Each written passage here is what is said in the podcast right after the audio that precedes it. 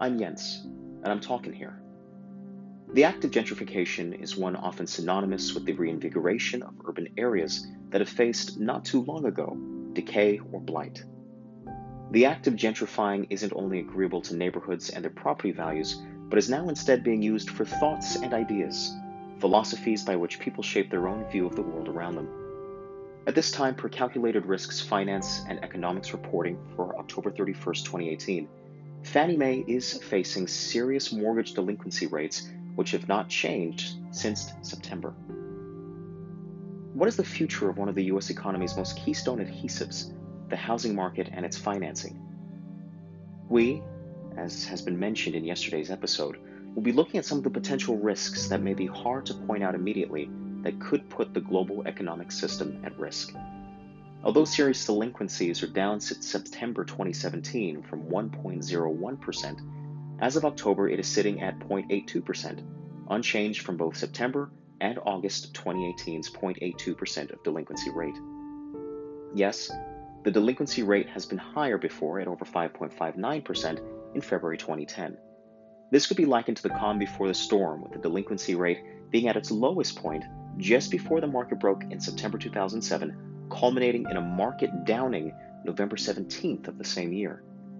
Interestingly enough, it's worth noting that 92% of Fannie Mae's lending portfolio, which was amassed between 2009 and 2018, that only 0.34% saw serious delinquency. Numbers aren't that interesting for most people, so why quote them so heavily here?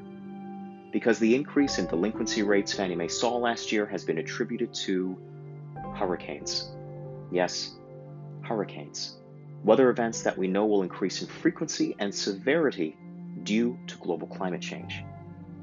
The concept that climate change is somehow not real, or isn't as serious or human related as scientists say it is, is currently being gentrified in many minds and in the minds of those that create policies around the world. Breathing life into a dying thing may ultimately allow property values to increase, but will the cost of habitat for humanity and future social costs and implications be inexpensive to us all and somehow give us a return on our blind investment that won't spell the end of civilization?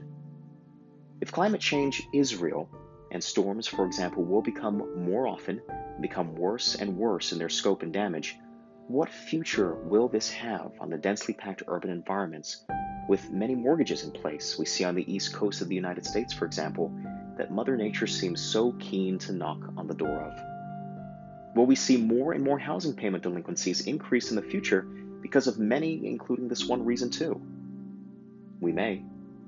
A recent study led by geoscientists Laure Resplandy at Princeton University and covered by the Washington Post for October 31st shows that the world's oceans appear to have been ferociously soaking up 60% more heat per year than previously thought over the last quarter century. If this is true, which it appears it is, this means that we may have much less than the 10 to 12 years the UN's IPCC report has given us before catastrophic shutdown of the planet's ecologies. This is heartbreaking to say the least. Funnily enough, per Motherboard's discovery, the EPA's climate change page is now gone, vanished, nowhere to be seen other than a brief eulogy reading, We want to help you find what you are looking for. Perhaps what we were looking for is now no longer.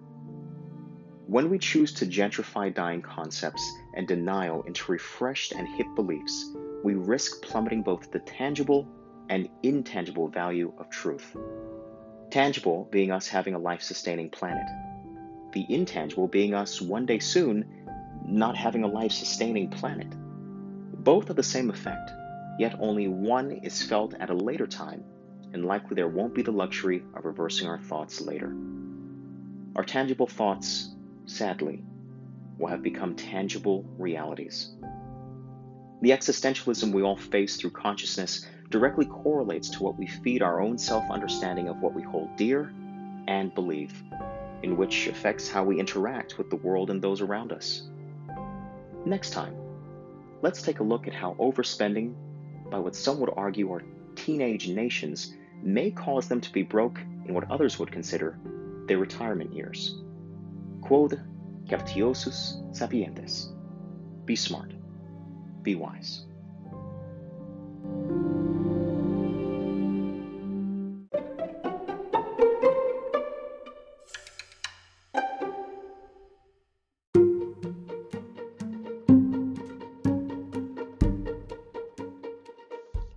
Hope you've enjoyed this episode.